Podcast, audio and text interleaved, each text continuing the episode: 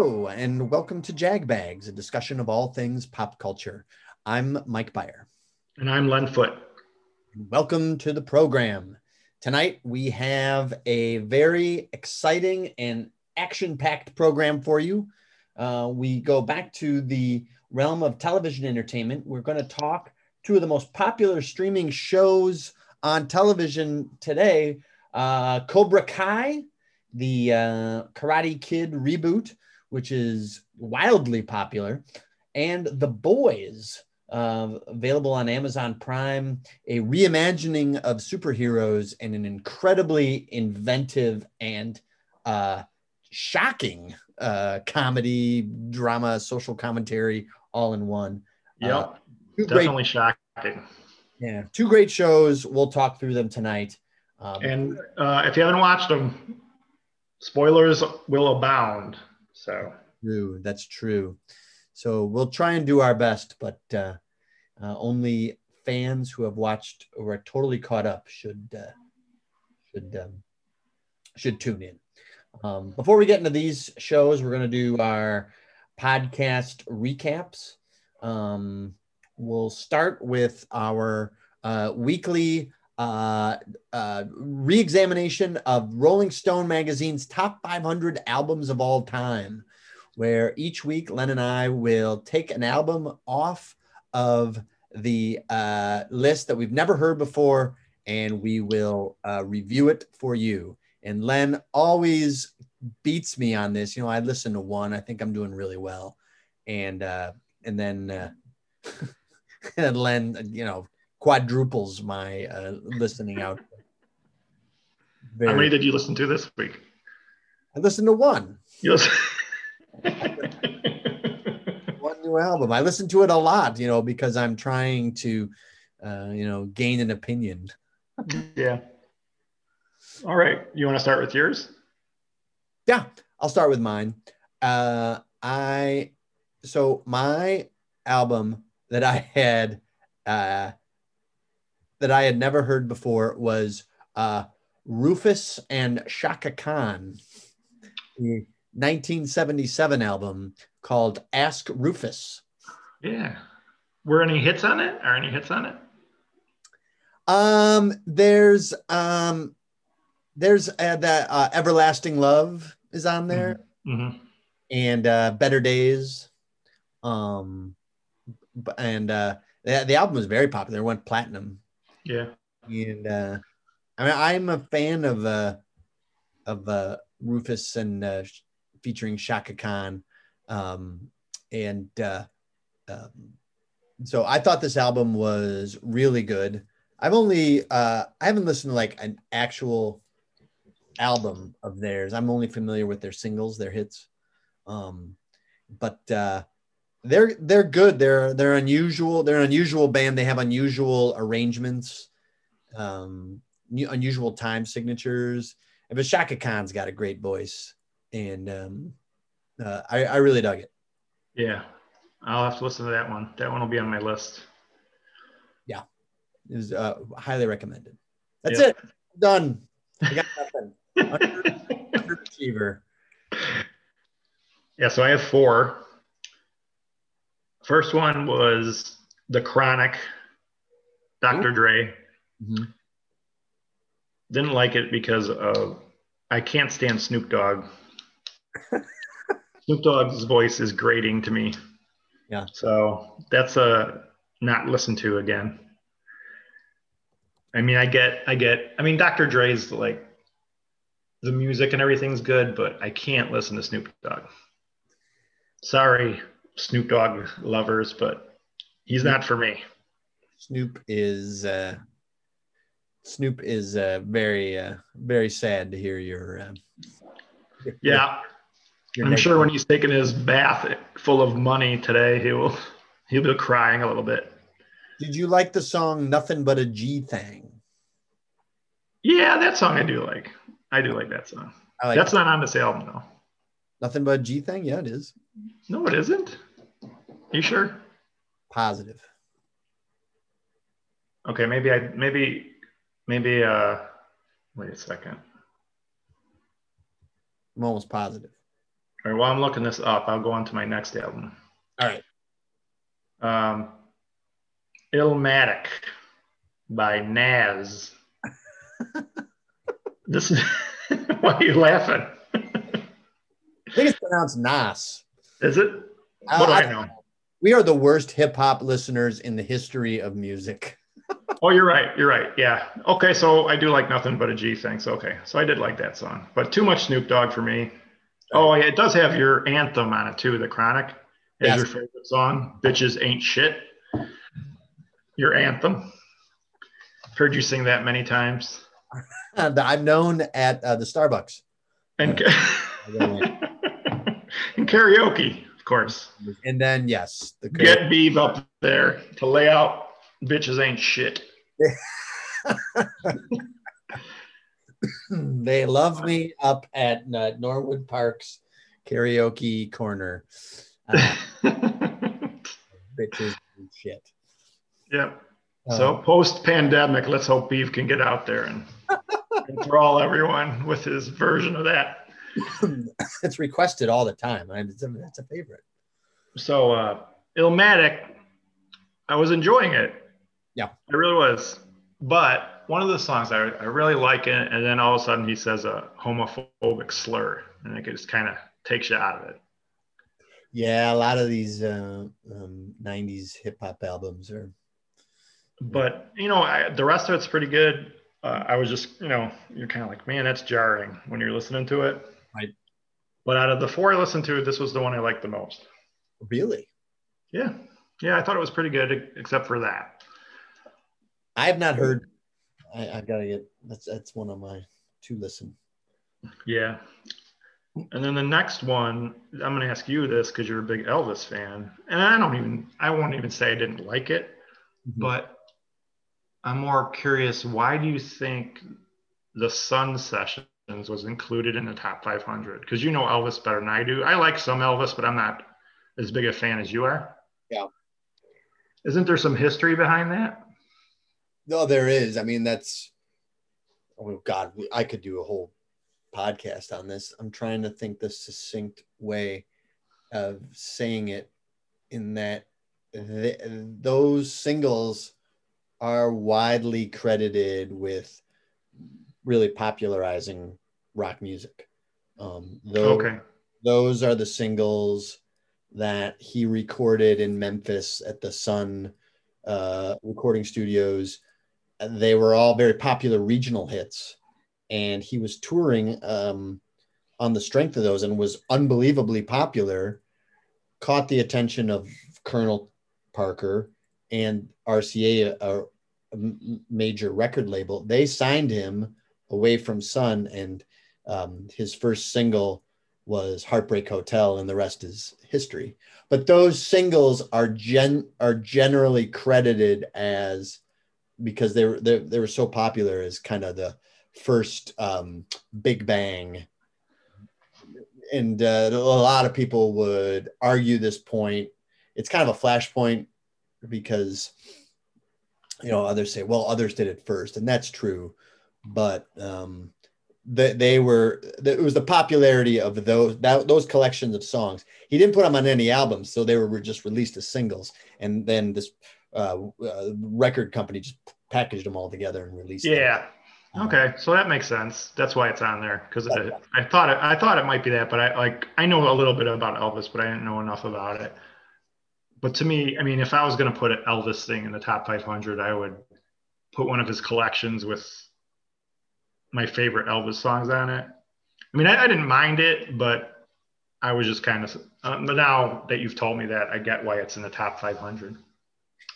I also, if you, if really, I mean, I am a total nerd. One more thing I'll say on this subject is that if you listen, if if anyone cares to listen to uh, artists like Hank Williams and uh, Bill Monroe and popular country artists of say the 40s and then R&B um, uh, artists like uh, Ike Turner and um, uh, Big Mama Thornton, uh, just to name a few.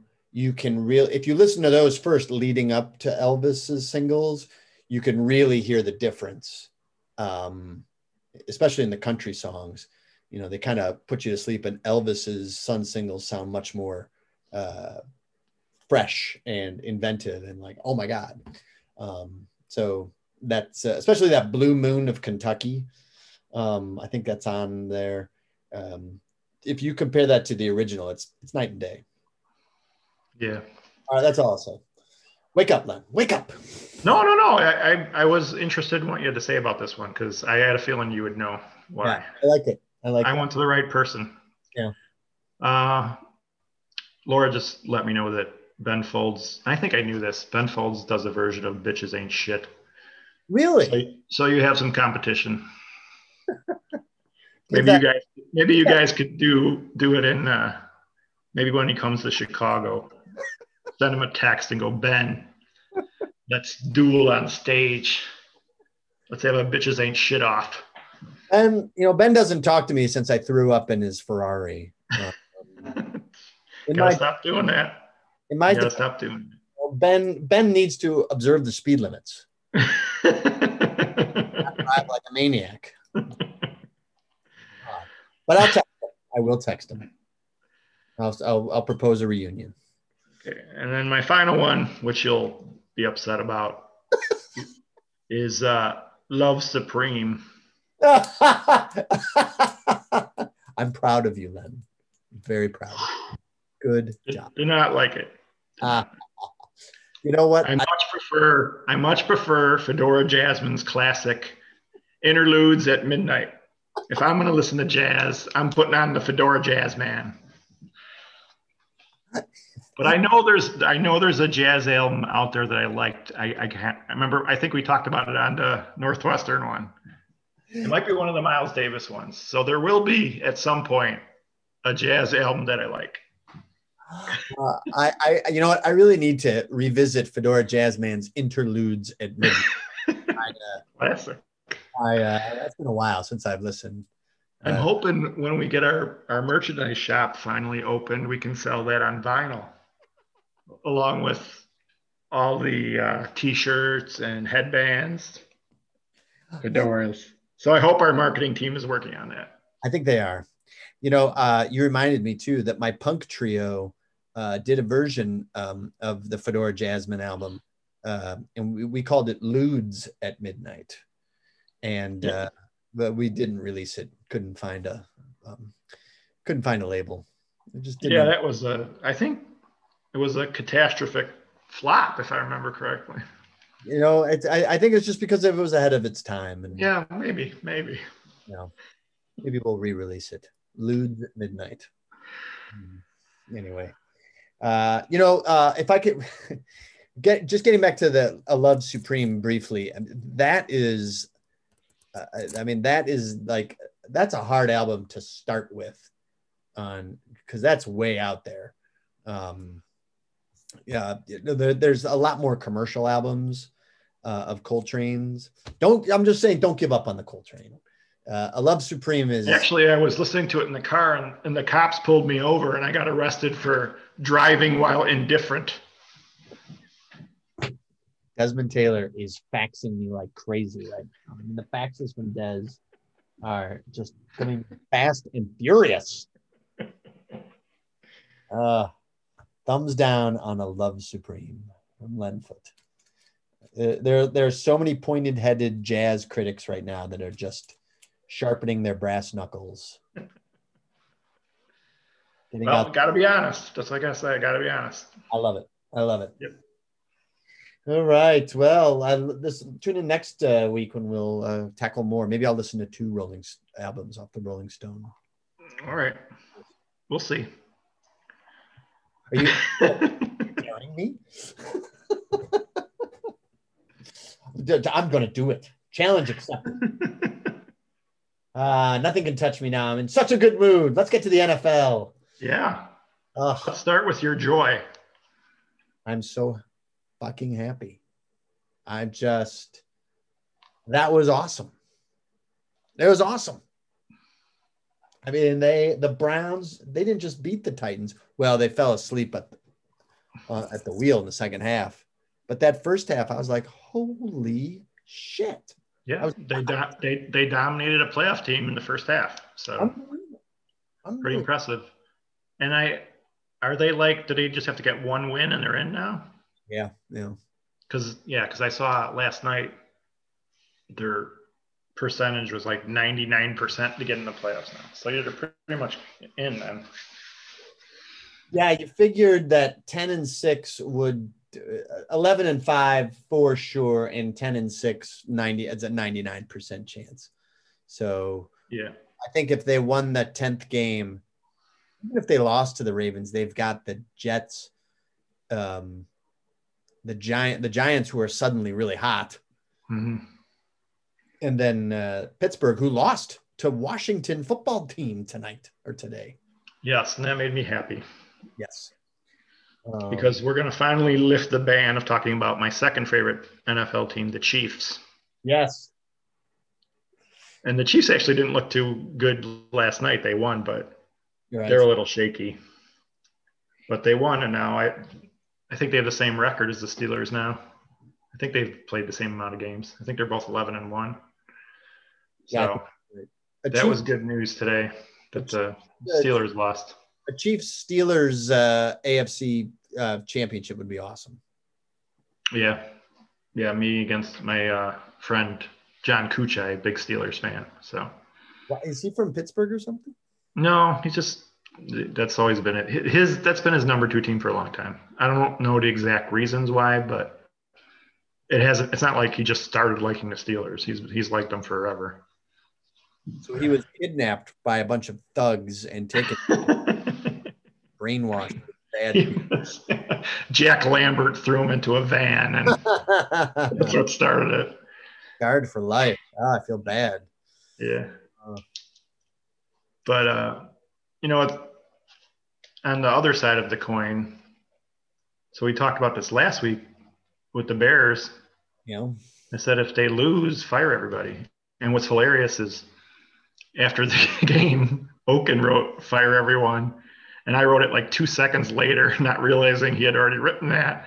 And then I get the I get the paper today, headline, fire everyone. that was upsetting. Yeah, I, I, I was glad I was watching it by myself because I pretty much used every swear word possible in a five minute span. the the defense collapse was the most shocking. Yeah, they're- you pin them back to the four yard line, and you let them just march down the field, and they and some of that's that's on Pagano, I think, because that touchdown they got, it was like they didn't know what they were doing. The defensive backs. That's It was not- like Johnson and I think uh, Gipson. They kind of looked at each other like, "Oh, I thought you were covering that guy." Ooh, never And then to run run on third and four, what? The play calling remains. Oh my gosh, everything about that was terrible. Robinson stepping out of bounds. oh, Um, oh, when you need one yard, honestly, on fourth and one with 16 seconds left, I wouldn't even ran. I would have thrown a pass because you still got to get a touchdown. Yeah. So everything that happened after that punt pinned them to the four yard line was was awful. It was just an awful, one of the worst three minutes in Bears history, I think. you wonder if Nagy, like, it seemed like he's kind of lost the team a little bit. Uh, even I don't though, know what I don't know what happened to the defense. They, I mean, they had Hicks back because you thought maybe the week before maybe not having Hicks kind of hurt a little bit. Plus the Packers are really good, but th- there's no excuses for that this week. That the was, Lions had lost their last four games by like double digits. And their best receiver's been out. Their best receiver's been out. So these, you know, average receivers were roasting us at the end of the game. unbelievable. Their tight end, we well, he's a pretty decent tight end, but we couldn't cover him either. It was just, just bad, just a really bad loss. So It we'll see what happens. doesn't look good for Nagy. I mean, he'd have to win. the Bears would have to win the rest of their games and convincingly for him to keep his job. You feel like, Yeah, that's not going to happen. No. I don't even know if they're going to win anymore the way they they're playing. They might just lose them all. What a shocking turnaround. They were five and one at one point. Yeah, but I thought it was going to go like that though. I thought they're going to win a lot and then lose a bunch, but I didn't think they're going to keep losing. Right. Just just how the schedule was mapped out. But yeah, I did not. They should have lost to the Lions both games this year. They got lucky the first game they played against They them. really did. Yeah. Yeah. They, uh, uh, you would have thought that they would have uh, um, had uh, found found a way to beat the Lions. I, I thought, well, they'll win, they'll win this game. They'll be six and six, and then anything can happen. You know, Yeah, and they blew um, they blew really good games from Mitch Mhm. and Montgomery looked really good, and uh, Patterson had a nice game, and they just that all got flushed down the toilet. So it's it's done. Well, you know, let's uh, let's end uh, football. I'm getting a lot of grief from my Cleveland friends because I continually bash the Browns kicker named Cody Parkey. Did you tell him you live in Chicago, so you've witnessed his horrors? right? They're like, "What's so bad? Parkey's great." I'm like, "No, he's not great." He has traumatized all of your Chicago friends. Tell them. I do. I do. I'm still, I'm still mad about that. I was like, one of these I'm going to remember to ask uh, my uh, podcast, the Ultimate Bears fan, about Cody Parkey. You can't bring him up, and they the Bears fans they stop start dropping f bombs. that and the worst thing about it was he he'd already done that he'd already hit the crossbar a bunch of times or the goalpost Yeah. so everybody watching that game was like this is going to happen again and it did It did. it was like a it was like a horror movie like you knew it was going to happen I mean, they were like, remember they made him practice field goals at Soldier Field on like a Thursday night. Uh, yeah but yeah but he had a bad attitude about that he didn't want to do anything to help his kicking be better that's another reason why we all hate him right. so you guys enjoy him He's been great. I'm taking a ton of uh, grief. When the when the Browns signed Parkey, I was like, no, no. now I'm now I'm the butt of jokes. yeah well they weren't traumatized that's why That's right. Oh, I'm hoping uh, I uh, we we like to do predictions before each game, and I now I like to predict. I, I do it with my brother and my dad and um, my brother's friends, my brother-in-law, and uh, I've had a lot of I've been having a lot of fun with them lately. Where I predict that the Browns will lose on a Cody Parkey missed field goal. I kind of want it to happen so that they'll cut him before the playoffs start. Oh God. Uh, I hope I'm wrong. I, I hopefully by naming it, it won't happen. I don't know. yeah, I hope so. I hope I hope I hope the Browns do well. Well, we'll see. They got the Ravens on a Monday night, so they win that and looks good. Then they will take down the Chiefs. Bring on the Chiefs. I'm flush with I'm flush with uh, confidence. Uh, indulge me. It's been 16 years. yeah, I could have a stressful AFC playoffs because if the Chiefs play the Browns and the Steelers. Yeah. So One of those teams is going to have to run through a real gauntlet to get to the Super Bowl. yeah, it should be should be a fun one. Yeah. All right. The Bears have no shot at the playoffs. Like it's almost. I mean, I, I the Chiefs are my second favorite, but it's not the same kind of stress as watching a Bears playoff game. Right. So, yeah. All right. Let's move on to college hoops. The Illini. Yeah, just real, just real quick. So the Illini, I watched their game uh, against Baylor, and the first half they looked really good. It was kind of like they're going back and forth with each other. And Baylor's ranked second, and the Illini, they're probably not ranked fifth anymore, but they're ranked fifth at the time. But then the second half they fell apart, so I was really disappointed. Um, they have this center. Do you, are you familiar with them at all?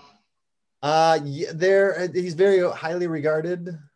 Yeah, but he's I don't know why he's highly regarded. He he's got slow feet and Baylor was just running him through pick and rolls in the second half. Hmm. And he was in foul trouble. they they ended up taking him out of the game before he fouled out because he just wasn't he wasn't able to move with these quicker Baylor big guys. And they're talking about him getting drafted. I'm like, I would not draft that guy. He's only a sophomore though. Right. They, they were talking about him going out after his freshman year. I was like, I wouldn't. And I, I said this last year when I was watching him. Like, I would not draft that guy now. I feel like he he he's got a. I don't think he's played basketball for a real long time either. Maybe that's part of the reason. I feel like his basketball smarts aren't the greatest. Oh, really? Yeah, What's he doing? he just he just does he makes too many mistakes. So, but um, uh, Deshum was good, but this is a coaching thing too that bothered me in the second half of the game. They just kept giving him the ball at the top of the key, and basically everybody else was just kind of standing around, or they might set a pick for him. I'm like, this is terrible offense. So that was pretty disappointing. So I hope they. I mean, it's early in the year, but uh, you know, hopefully they turn it around pretty quickly because the Big Ten's not going to be easy. There's a lot of good teams in there, Right. Right. and then you know, mighty Northwestern won by a lot. Powerful Wildcats took apart the University of Arkansas Pine Bluff in Chicago State. and Chicago State. But again, I want Chicago State to come to our Sunday night hoops and see if we can beat them. I think we have a shot. Uh, uh, my son uh, was in a jazz combo at Chicago State. I had to drive uh, him over there like repeatedly um, one summer. Nice campus, Yeah. Chicago State. Who I, who knew? They're, they've always been awful though. I don't I don't know if they've ever even been like 500. Their basketball team is always like Oh, three all- and 27 every year, yeah, exactly. and their three wins are against Division three teams. Oh. Um. Should uh, it'll, it'll be interesting to see what happens uh, uh, leading up to the Big Ten season. Oh, and Illini play Duke tomorrow. So I haven't even been following. Is Duke any good? yeah, Duke's Duke is uh, Duke's ranked high again. High, uh, so it's a test, another test for Illini. So I hope they play better than they did against Baylor. You wonder how Duke will do this season that they don't have that Cameron Crazies uh, uh, home court advantage. Yeah, And that's a real home court advantage. yep. So yeah, I'm gonna try to watch that one tomorrow. So we'll see what happens. Should be a good one. All right. Should we talk uh, your uh, your bracket that is concluding and your upcoming uh, bracket? Yep. Well, Foreigner bracket's almost done, and uh, not a not a big surprise at the final four. Uh, Jukebox Hero and Urgent got voted out, but I think those are two of the most overplayed songs, so I wasn't that surprised that they didn't make the final four. Hot Blooded's still in it though, and that that's probably the most overplayed Foreigner song. So we'll see what happens. We'll see who who wins, who ends up winning.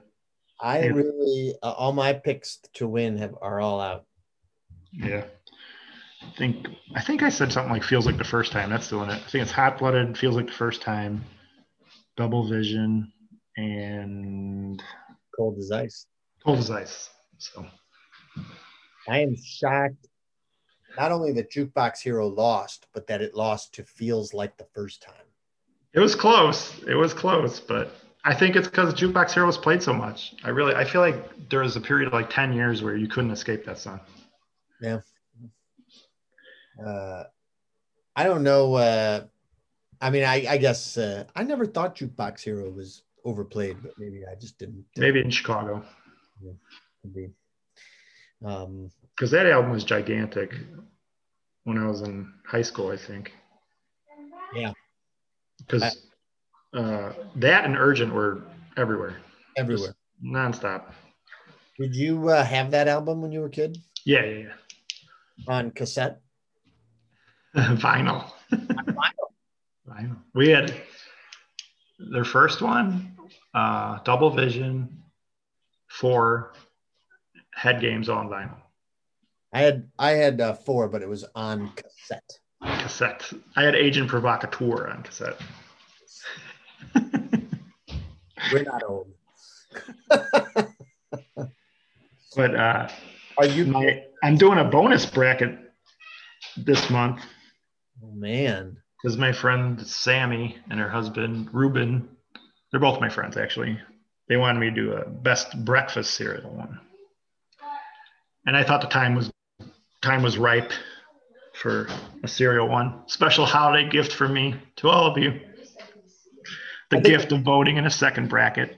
I think the country demands it. What's your favorite? What's your favorite cereal? Favorite cereal. Yeah. So I feel like this is a this is a layered question. We can just peel the onion back on this. Uh, but I I feel like it's candy. It's like it's the same thing. Like there's cereal that I really liked as a kid, and then there's cereal that I like to eat as an adult. So Yeah, because you can't. I mean, were you like me when you were a kid? You would you'd have like a like cocoa pebbles or something. you would have the biggest bowl ever and put like a gallon of milk in it. Was that how you were when you were a kid? no, not quite. Uh, Uh, if uh, yeah, and if you're an adult eating cocoa pebbles, I mean, I, I don't I don't know what to I will eat something like that once in a while. Would you would you would you go out like in the grocery store? Do you see a box of cocoa pebbles and you're like, ooh, Once in a while, I'll eat something a sugar cereal like uh, peanut butter crunch or something. really? Yeah, I wouldn't eat it regularly, but yeah, yeah. I'll go through phases of cereal like late at night because I'm like, oh, I shouldn't have a piece of cheesecake. You know, I, I gotta I gotta eat Hear that, Eli's cheesecake? No more late. Waiting for your sponsorship. Right, that's right. Maybe I should, uh, you know, I I, I really should have an apple uh, at ten o'clock at night. Uh, but uh, but f that. Um, so I'll eat a bowl of Honey Nut Cheerios. Yeah, yeah. Um, but when I was a kid, I liked here. Are the here are the uh, cereals that I really liked. I liked Alpha-Bits. hmm I liked um, sugar corn pops with the cowboy uh, on the. Yep. Uh, I liked Frosted Flakes, hmm and uh, I would I would say those had to be my top three. And then every once in a while, I, I did like Rice Krispies. And Yeah. uh, milk and sugar. And uh, and then Cocoa Krispies. Although I think it's hilarious now when I think about it. You know, my mom was buying you know Alpha-Bits and sugar corn pops and all these cereals, but she would draw the line on Cocoa Krispies. That's bad for you. the chocolate, you know. Uh, yeah, I don't know. Yeah, just that extra thing of sugar just pushed her over the line. Ah, I think alphabets were made out of spinach. So, in your mom's defense, Alpha-Bits. I have two bowls, wasn't Popeye on the box? And I learned to read. So There you go. win-win. That was very important. Yes, yes. You needed some help. Yeah. Yeah, well, that explains my vowel problem. Yes. Should have got one with more. But I think your mom bought the only consonant box. Cheaper. We're on a budget. Yeah, I think it'll be a fun one. I'm curious what'll win. I'm I'm I'm gonna get yelled at a lot, like I did in the candy bar one. That's for sure. Uh, I expect So that's that's always fun though. the complaints are going to be. There will be impassioned votes. Uh, if the candy bar bracket is any indication, I couldn't agree more. Yeah, yeah, yeah. I'm excited to do it. I think it should be a good one. Yeah. Um, all right, let's get to the uh, heart of the uh, of the program. Uh, two uh, TV shows that uh, are some of the most popular series on TV uh, right now. Uh, Cobra Kai, which again is a, um, a retelling or catching up with the main characters of the popular 1984 movie The Karate Kid, and then The Boys, which is a a kind of a dystopian weird it's set in the present day but kind of in the future and um uh, describes the uh, exploits of Vought, the company Vought, Yeah. disturbingly like Walt Disney and uh, superhero creations. Uh, which which show do you want to tackle first? Cobra Kai. Let's do Cobra Kai. Uh, I should we just start in on uh, impressions? I, I can. Yeah, tell me what tell me what you think. I didn't know what to think honestly. I honestly, when I first heard about it, I wasn't that wild about it, just because the Karate Kid has been rebooted and you know sequels. I really liked the first movie. I did not like the Karate Kid two. I had no interest in seeing the Karate Kid three. Well, you hate Hilary Swank though, so Well, ever since she uh, found out that uh, I had a New Year's party and forgot to invite her. again with the celebrities, just learn how to treat celebrities correctly. Listen, uh, Alex. You're burning your bridges. Alex was in charge of the mailing list, which I tried to explain to Hilary, and uh, just said I had my intern Alex in charge of it, but he had a veterinary uh, appointment, and he um, and so the S's on my invitation list got messed up. They they stopped at ST. So Paul Stanley from Kiss got invited, but Hilary Swank sadly. Um, And and Jodie Sweetin of Full House fame is still mad at you. Jodie's uh, Jodie uh, sent me a nasty letter. Um, let's just not let's just not talk about that. Jodie, I know Jodie listens. She hate listens to Jag Bags. Well, she sent me a couple of nice notes. Yeah, you know, well, you're the popular guy of this podcast. You you are the um, you're the Chevy Chase of this podcast, and I am sadly the Garrett Morris of this of this podcast. I am the I am the Gary Kroeger of, Jag Bags. Yeah, I don't mind Gary Kroeger. Ah, thank you. I don't mind Gary Kroeger. I thought he had his moments. Um, so uh, yeah, so when Cobra Kai uh, came out, I was kind of like, well, I really not, I, I don't have an interest in that. But then, you know, all my friends, people wh- whose opinion I trust, were like, this show is outstanding. And um, so I was like, well, I'll give it a shot. And uh, yeah, I mean, just just the introduction of Johnny Lawrence as a drunk ass uh, handyman. and he's driving his beat up red Camaro. Uh, the, the, just a montage of him driving through Encino drunk, crying over Elizabeth Shue with Foreigner's head getting. I was like, this is the finest show on television. Um, you know, and I think that, um, especially season one, I thought it was just very clever how they um, kind of flipped the characters around so that they did a great job of making. I mean, the show is very limited, but they, they do they do some very clever things. Uh, one of them is making Johnny Lawrence a. Johnny Lawrence for me is one of like the signature '80s villains. Yeah, yeah, I agree. seriously like i his performance as a snotty entitled dickhead karate dickhead uh was just he was awesome. Yeah. guy you love to hate. Hmm and uh so it's clever how they turned it around so that he is the victim. My life was so good until this punk from new jersey showed up stole my girlfriend and cheated to win in, in the all valley karate tournament. I was like oh that's good. And i know it's a takeoff on the patton oswalt routine um, where he juxtaposes you know the characters but they do it well. And it's pure Oaken said it best it's pure 80s nostalgia just mainlined right into the veins. And uh and so it definitely has its limitations. Uh but i forgot i think it made me realize how much i really liked the karate kid the movie. I really liked it. Hmm and uh, this so this made me this because it's done well made me like oh that was that's great. Um, and the new characters are uneven but likable uh, enough. Uh, there's some good acting. Um, I feel uh, there's also much more bad acting. Let's be honest. we'll get into that in a second. And I also think season two is not nearly as strong as season one.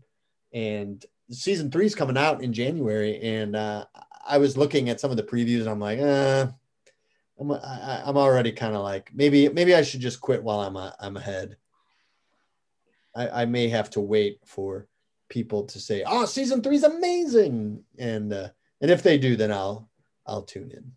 Mm-hmm. Uh, but I uh, if I just rate the show a one out of ten, uh, just in terms of how much I solidly enjoyed it, I, would give it a, a, a, nine. Just a nine, really? I really, I really liked it. Wow, really liked it. Okay. What about you? I almost stopped watching it. I watched the first first five episodes and I was gonna stop.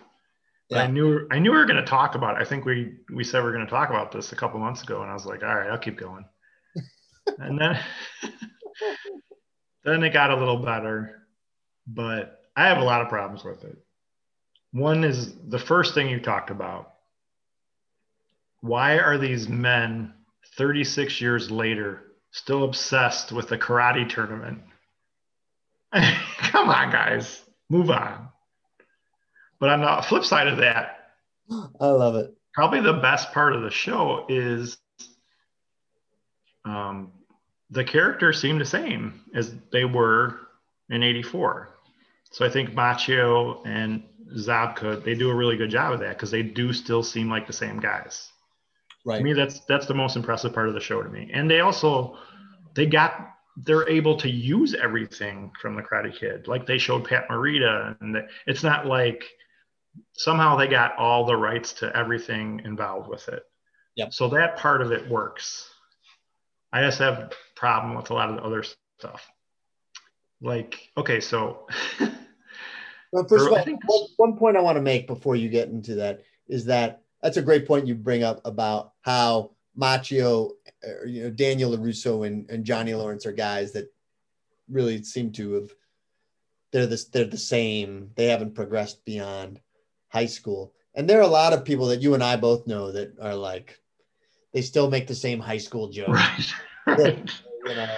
No, but I think that's that's a testament to uh, their acting too, because they still feel like this is still this is Daniel LaRusso still. This is still uh, Johnny Lawrence. You know what I mean? Mm-hmm. Like they they do a good job as actors being these same characters, even yeah. though they they haven't been these characters in a long time. I agree with that. So to me, that's that's impressive. But all right, so Miguel, who is uh, Johnny Lawrence's protege, yes. I think it's like the fourth or fifth episode. All of a sudden, it gets into a giant fight in the cafeteria, basically beats up five kids, and there's like no adults around. What is this school? There's no, and it's not even referenced later. It's like, and it's all on. It's all viral too. I love that the show. There's no cops. there are no cops. There's no cops. Like, which is classic 80s it's classic 80s when they get into fights and you know they tear apart the school or the mall or whatever. No cops show up. There's no repercussions. Like, oh, the only time the cops show up is at that high school party. That's about it. When... they torched they torched Johnny Lawrence's car. he doesn't call the cops. Yep. And all the cops have to do though is follow Johnny Lawrence around. They pull him over every time because he drives drunk every episode it's it's it's pretty ridiculous. and I think uh, when everybody was raving about it, I thought it was more of a ironic um, revisiting or update of it. But it's not re- it's not like that. It's pretty serious. It's pretty it's pretty intense. The only the only humor in it is Zabka's love for like a like a band like zebra. That made me laugh when he had a zebra T-shirt on. And he loves the movie Iron Eagle, which I also enjoy. Yeah, stuff like that. But most of it's pretty intense, and you know, Seems, a Uh, little, seems a little out of place sometimes. yeah. Oh, Paul Paul Hauser's kind of funny too. You know who Paul Paul Hauser is Uh, He's oh, yeah, adult- he's funny. Yeah, the adult guy who shows up and joins Cobra Kai. he made me laugh. Yeah, so Even the final, the very final, final scene of uh, um, episode two or season two, with that shocking ending, um, which came out of nowhere. I liked it. it was like a classic kind of high school fight, like the two little kids are fighting each other. That made me laugh, and um, but again, no adults around. I guess one adult walks in and goes, oh, I'm not getting part of this. Where are the 30 other teachers in this school? It looks like a gigantic high school. So all the adults are just it's this is the worst run high school in history. I uh I I chalk that up to uh it- to me that was something very I didn't mind it because of course I commented that on on that too. But there's something very 80s about that like in the 80s. I mean like eh, Daniel LaRusso and his wife they sit down to breakfast every morning and, uh, you know with the kids and there's a little banter back and forth. I'm like BS. Okay, no, stop that. But there's there's something very 80s. It's an 80s trope. So I mean the, the show is based on nostalgia anyway, so I didn't mind it. I also liked when uh when they're getting drunk. I mean, what a shock. Johnny Lawrence is getting drunk again, which I like. This time he's roped Daniel into getting drunk with him, and uh, they talk about Elizabeth Shue, and uh, he pulls out his Facebook page and is like, uh, which was hilarious. Like I sent her a, a friend invite, she hasn't uh, responded. but she ends up responding, Oh yes, she does. Oh, setting up season three. major spoiler. Maybe the triumph triumphant return of Elizabeth Shue since she's not in the boys anymore. I mean, the the stars are aligned. Yeah. As a as an actress, a career movie, a great career move for um, to go from the boys to Cobra Kai. Yep. Um, but I liked uh, when she said she's an oncologist. She's married to this guy in Colorado, and he's a doctor. And Johnny Lawrence says, "Dork."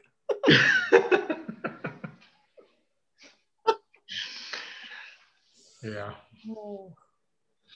But there's not enough of that. It's just it's super like I said, super intense and overly serious. They should it, there's just not enough of that for me.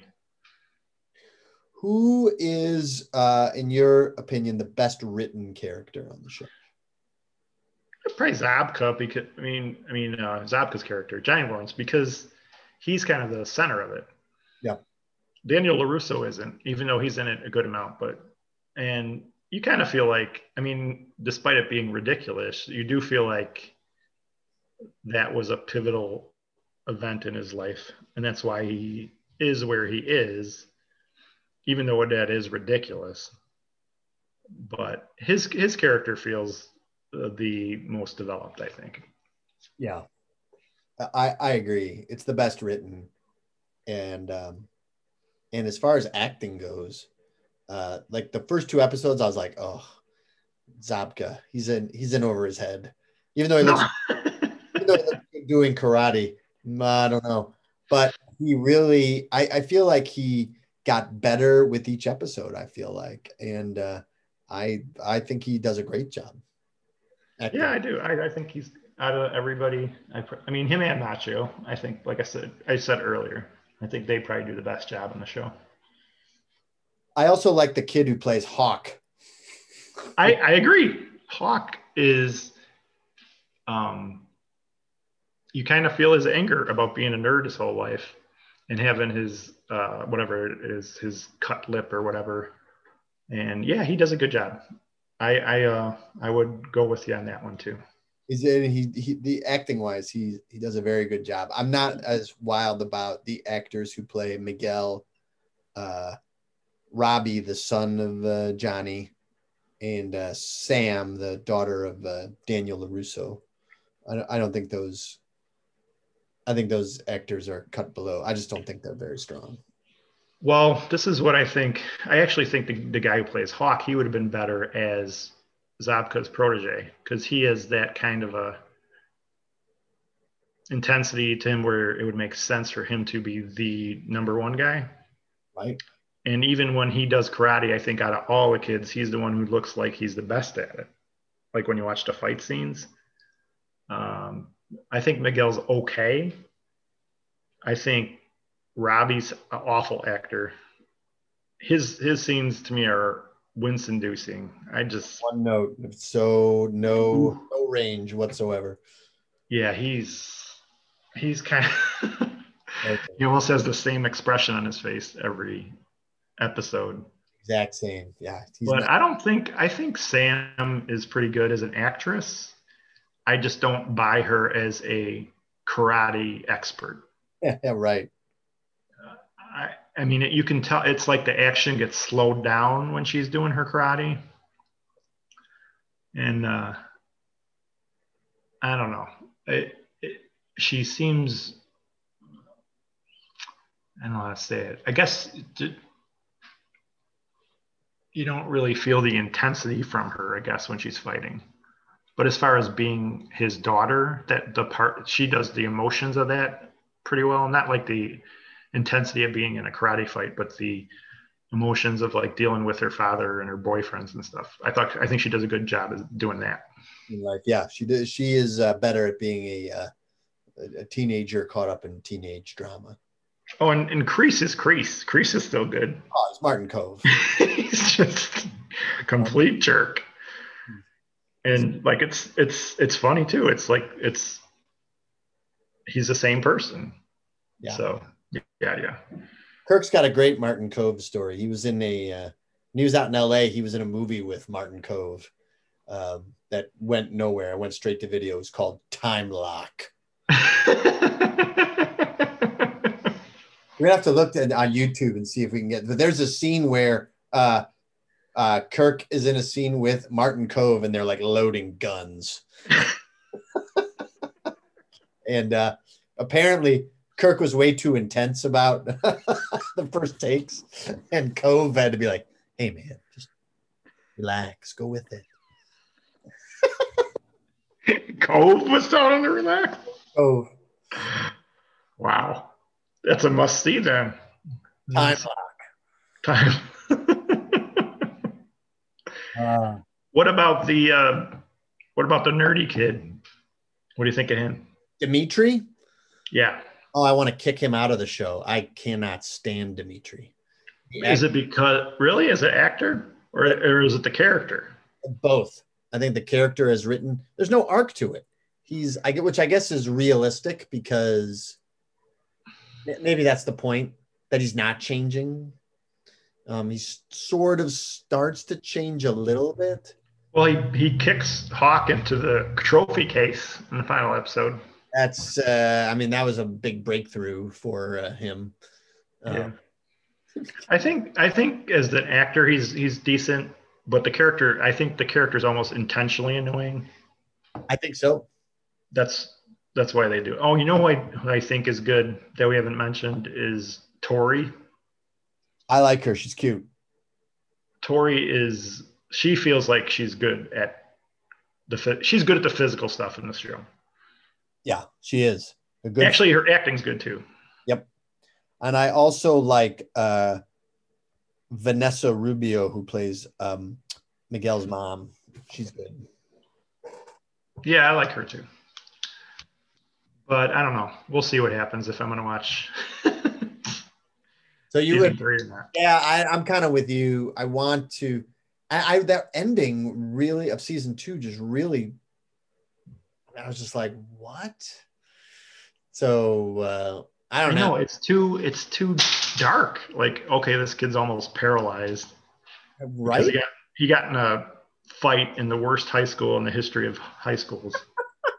World all the teachers aren't around and there's no security guards. There will be no lawsuits or charges filed whatsoever. Oh, what the heck! Every month or so, there's a karate brawl where people get severely hurt. I just love Let's it. move on. Parents of the dead children who've been killed in these karate brawls.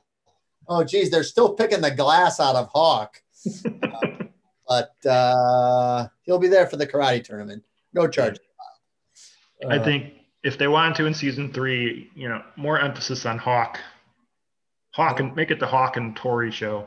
Well, Hawk, Tory, uh, Johnny Lawrence, and Daniel LaRusso. Focus on them. Yeah, and let's get Elizabeth Shue in there, and let's get some just uh, let's let's get some real romantic sexual tension going on. I love Elizabeth Shue, so it'd be it'd be great if she came back. The- It would be. Yeah. All right, let's use Elizabeth Shue as the linchpin to go to our second show of uh, this podcast, and that's the Amazing transitions. Amazing transitions. Thank you. I'm sure the uh, our elite Jagbags listeners who are listening to this live are going to be sending complimentary faxes because of that smooth transition. That would be a first. They normally don't even they don't even remember my name, like VJ. well, use it as a goal. I I, uh, I I use it to improve uh, my delivery and my preparation. Mhm. It drives me, All right, that's good. VJ. VJ. All right, the boys. You, you want to go first with your uh, thoughts on this uh, on this show? I love the boys. I think it's a great show. Yes. Great idea. Acting is really strong. Good characters. It's it, it's dark, but it, there's also a dark humor to it. Yes. I think it helps that it's a superhero show though, because when you get real dark with superheroes, it's not the same as getting real dark with actual people because you can kind of dismiss it a little bit when you're watching it. It, And gives, it gives you freedom to do just like messed up stuff. right, right. It's almost like like how some of the animated series do stuff, where you just have these awful characters, but you're like they're not they're not real. Yeah, it's a cartoon. So, uh, yeah, I would I, I loved it. It it's I'm excited about season three. I am too. Um, I think that uh, the acting here, as compared to Cobra Kai, is just far superior. Definitely, Far superior. yeah. Really- So many so many great actors in this one. I really can't. I mean, honestly, to me, the weakest uh, actor in the whole show is Elizabeth Shue. No, I love Elizabeth Shue on this. She's thought great. was- I think she's great on it. To me, the, the two weakest characters are Queen Maeve, because I still don't really know what her powers are. Yeah. I just, I mean, they give her this lesbian love story, but they need to work harder on her. That's that, that's kind of the weak link for me. And um, Kimiko, her stuff's okay, but they could they could do better with her too. I feel Or like maybe part part of that is like um, what's what's Aya Cash's character's name again? uh, as Stormfront. Stormfront is such a strong character. She almost blows away all the other women, except for Starlight, because Starlight's kind of the moral center of the show. Yeah. And I really like Erin Moriarty who plays her. I do too. But when Aya Cash comes on the show, man, she's so good in it. And just kind of steals oh. every scene she's in at the beginning when she first shows up. Oh, bitchy. God. But you almost, I'm all, but I was almost disappointed that she turned into a villain because the first couple episodes she's just kind of mocking all the stuff they have to do, and then you find out she's a Nazi. So, you know, still good, but I almost wanted her to stay how she was because I was enjoying her sarcastic attitude towards all the stuff she has to do as a superhero. Oh, when she just tears apart the script that the guy uh, puts in uh, puts in front of her, just fantastic. Yeah. Fantastic.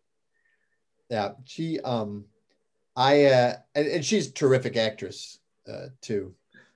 Um, and yeah, I mean she's she's fantastic in it. So I hope they. I mean, I, it sounds like they left a way for her to come back because she she's nearly vaporized, but she's not quite dead. she's talking. Yeah, she's talking, so I think she's going to come back. I hope so. And yeah, I, I think it would be a mistake not to have her come back because she's so good. I've sent my notes to the producers with my record. Oh boy. For uh, season three, including my own superhero, which is called Super Jazzman, Great. where I lull you to sleep with the power of jazz. well, let's hope they don't take your notes. I have yet to hear from them, but I'm sure they're intimidated by my intellect. You're like, you know, I've done many factory theater shows, so you should listen to me. I am the writer. Perhaps you've heard of White trash. Karaoke Town. I have a rich tableau of comic offerings. oh, you're Wait. pretending to not hear of Dirty Diamonds? There you go. that was a very popular show for eight weeks. Learn from me. I know how to get the people into the theater for eight weeks. I know your show is more than eight episodes, but Strong closings uh, uh, nights for the final two weeks of Dirty Diamonds. yeah. Um, yeah. Uh, who are so your favorite? Just your favorite characters. Forget the acting for a second. Who are your three favorite characters on on the board? Yeah, Starlight, Oh, Starlight. Starlight, Homelander, and uh, I think A Train.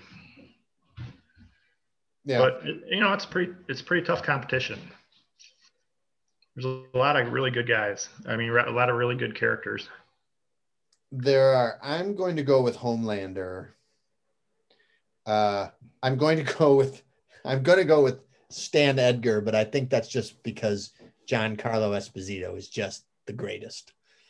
He's not even in it that much, though. He just kind of started getting into the show. But he, every scene he's in, I'm just like, oh man. Yeah, he's a great actor. So I really do enjoy that. And then um, Stormfront, Aya Cash. Those are my, I guess, so the villains.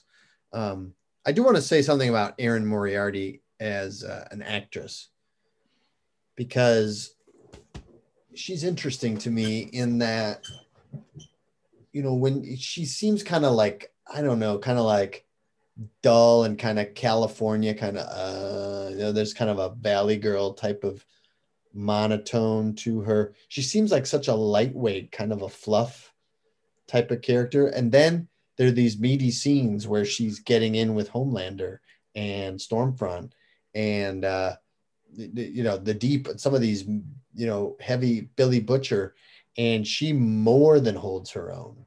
She really rises to the occasion um and uh puts together some very good um you know scenes and great choices and uh, strong reactions uh, that make me she sneaks up on me as an actress and i i, I really i i, I want to give her an honorable mention because at first when she first appeared on the show i was like oh god starlight's gonna be like a major and i don't she's one of those she really her performances really grew on me and uh, now i think she's one of the best parts about the show Well, I think I think that's a tribute to the writing because they set her up as like this innocent.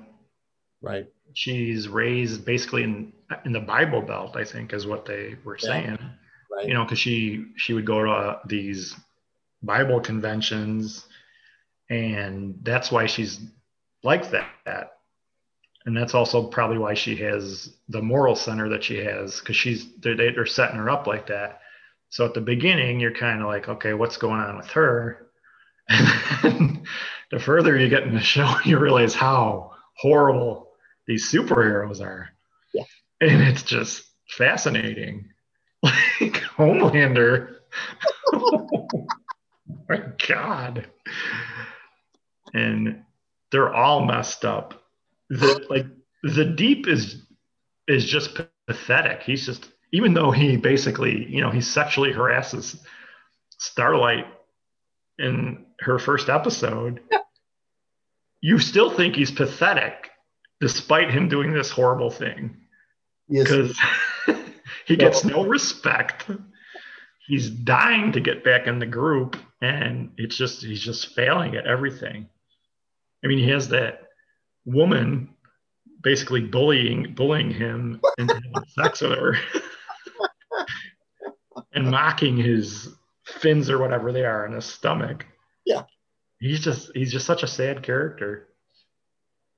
And they even have him having this uh, deep connection to all the animals, you know, the creatures of the sea. it's you feel bad for the guy, even though you really shouldn't, because He's the worst. he's a jerk at the beginning, you know. Terrible. But again, good. That's just good writing because you shouldn't feel empathy for a guy like that. No. And, Yeah, uh, To the the acting too. Chace Crawford just does a good job as this pathetic, pathetic submariner knockoff. Do you feel that uh, The Boys is a show that is better written than acted, or vice versa? Um, I, I think they kind of go together because the Anthony Starr, the guy who plays Homelander, he's such a strong presence. I mean, he's perfectly cast. Great. But I mean, the writing just his descent even further into madness is great. I mean, every show you're like, what? What did he? What did he do? What are uh, let, us hear your, the top three, in your opinion, the top three most despicable things Homelander has done on The Boys. Well, of course, the the two I think of right away are the airplane. Oh, Obviously, he basically just leaves everybody to die. Yeah. that's got to be the worst one. The second one is where um, that assistant or whatever is trying to get a new superhero for the boys, and they get the uh, I don't know what it was the the Asian guy who's hard of hearing, and Oh. Homelander claps and just destroys the guy, claps by his ears and just destroys the guy. Yeah. that was horrifying, horrifying. Number three.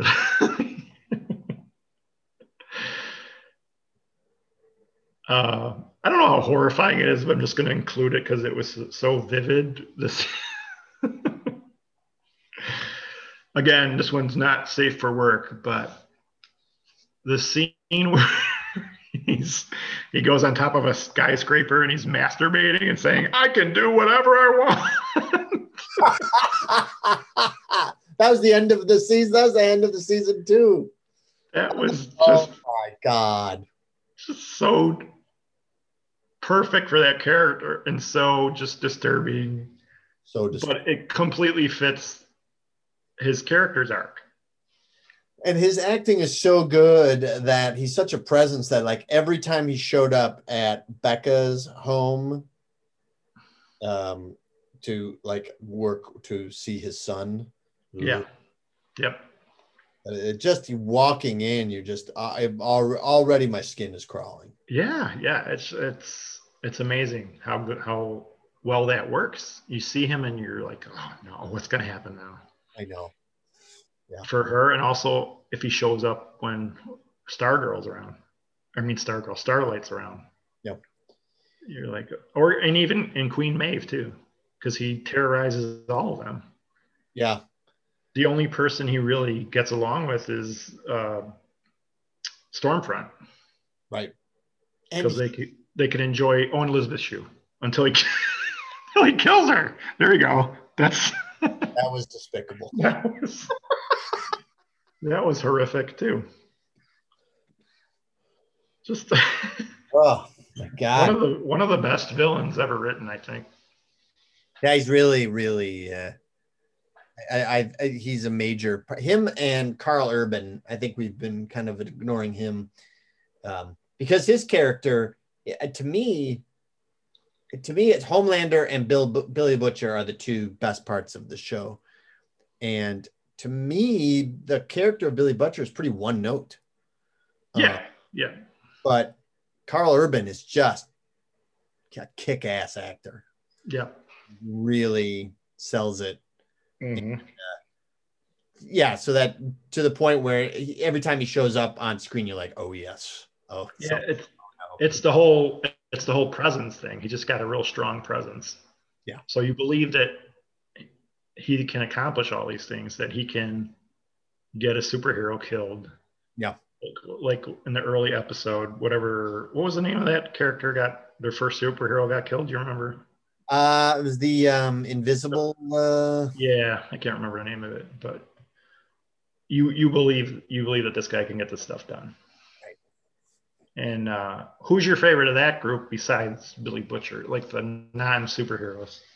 Uh, I, you know, I'd go with. Uh, I, I, it's that's tough.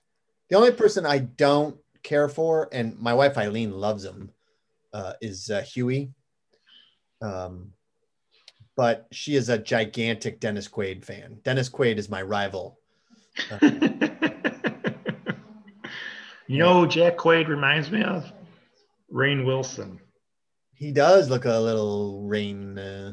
First episode, I'm like, is this Rainn Wilson's son? And then. I found out he's, you know, Dennis Quaid, Meg Ryan's son.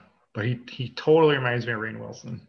I feel like he and there's there's another one. Uh, I can't tell whether it's Quaid as an actor or the way that Hughie is written, but he's so ineffectual and doesn't again doesn't change continually as a um, you know kind of a, a reactor and can't really um, progress as a he's just he's just this mealy mouthed kind of uh, simp, and I think he's written that way, and it's just annoying. I I, I, I blame the writing. I, I don't blame Quaid the actor. I think he's doing. He he's the normal person. Mm-hmm. That's it's kind of like how um, he's your entrance into this insane universe because he's not he doesn't have the toughness of the rest of the guys in the boys and he's not a superhero. He's just this guy who got traumatized by a superhero. Yeah and he's uh and he happens to fall in love with a superhero. Right right. He's not he's not my favorite either. Uh i like i like the guy who plays mother's milk a lot. I think he's a really he's really good. I'd have to say that's my favorite is mother's milk. He's, he's really good. Um, um the he has French, he can do. He does menacing and kick ass really well. He does comedy really well. Um, you know, I, I feel like he yeah, and his uh, uh, emotions too. He's he's about his wife and kid, and he's OCD. He, he's he's hit that hit a lot of different notes as an actor in the show. Yeah, he's my favorite. I would say. Yeah, and uh, Frenchie, who's the other guy we didn't. Oh no, we haven't talked about A Train either. But let's talk about Frenchie first. Like Frenchie, him. I think he's he's I like him, but he's kind of tied up with Kimiko too much. I don't their relationship. I don't know. That's not my favorite. It uh, nor is it mine, but I think, and I just don't think it's very well developed. And but I think he does a nice job of bringing out, um, uh, you know, his uh, feelings um, for Kimiko, and he really uh, is more than just this, uh, you know, uh, French speaking. Uh, um, there, there's a lot of depth to his performance. Um, mm-hmm. far from one note. I, I think the actor um, Thomas Copan or whatever is much stronger than the, than the character as written.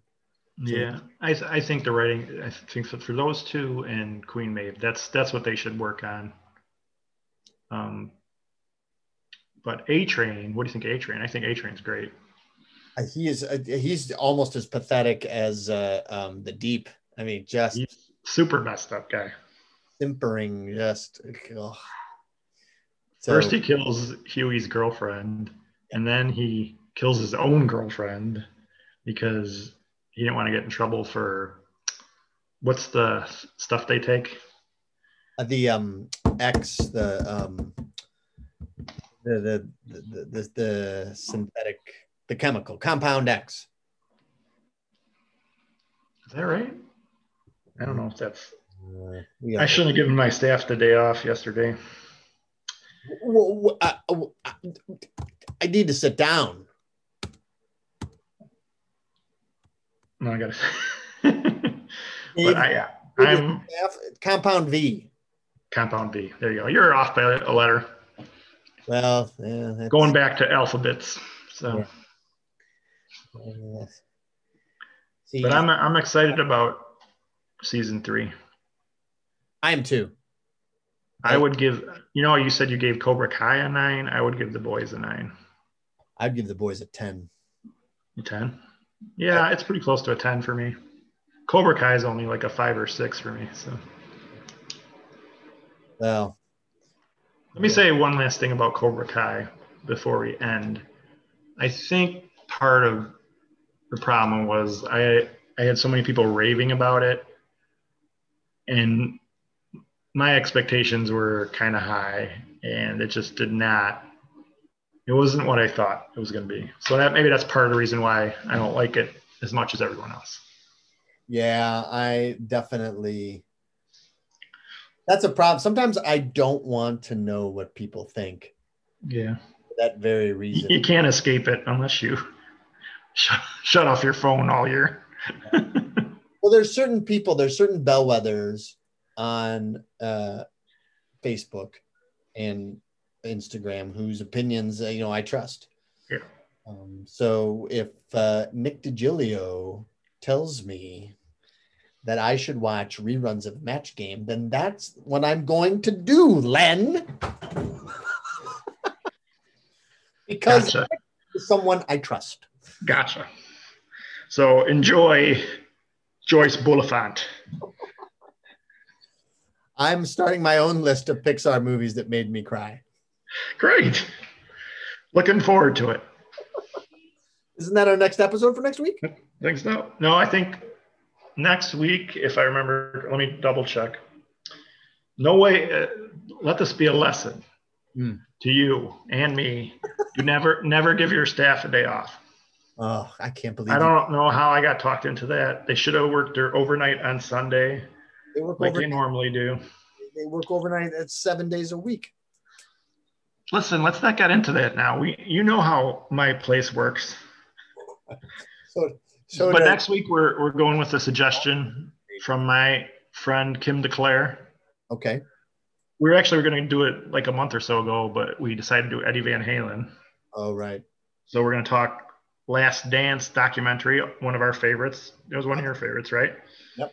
One of our favorite TV events of the year, and probably get into the Bulls dynasty years and the career of Michael Jordan. So that should be a fun one. That will be. That will be. That was a great documentary, and those were great, great years. Unlike any, uh, it's it's so weird to feel like you were in the middle of it, and to relive that final year in that documentary was just great. I, I give you a lot of credit though, because as a Cleveland fan, if I was in your shoes, I'd probably hate Jordan. I give you credit. I don't think I could I could be like that. I would probably be nitpicking Jordan all the time. Well, I tell you what, that's a that's a, a testament to how popular Michael Jordan was. Yeah. I mean, uh, he was my favorite before, you know, the Cavs got good, and uh, it's it's yeah, it's pretty crazy how that didn't change. Yeah. So that should be a good one next week. Yeah. All right. Well, thank you very much for listening uh, to this episode. If there's a topic that you want to uh, see uh, done by uh, our expert uh, hosting staff, please uh, send us a. Influencers. we are on Facebook. We are on Twitter. We are on Instagram, and you can send us an email at jagbagspodcast at gmail.com. Do not fax me ideas, as those are for complaints only. Complaints only. No show ideas by fax. Uh, until next week, uh, please uh, please download our past episodes. Uh, favorites include uh, Foreigner and the Baseball Hall of Fame, uh, Steve Martin, and Van Halen. Some of our better ones, uh, but they're all great. Um, so check those out. Send pop us a note at any time. And as always, when you're ready to listen, put a little jag bags in your ear.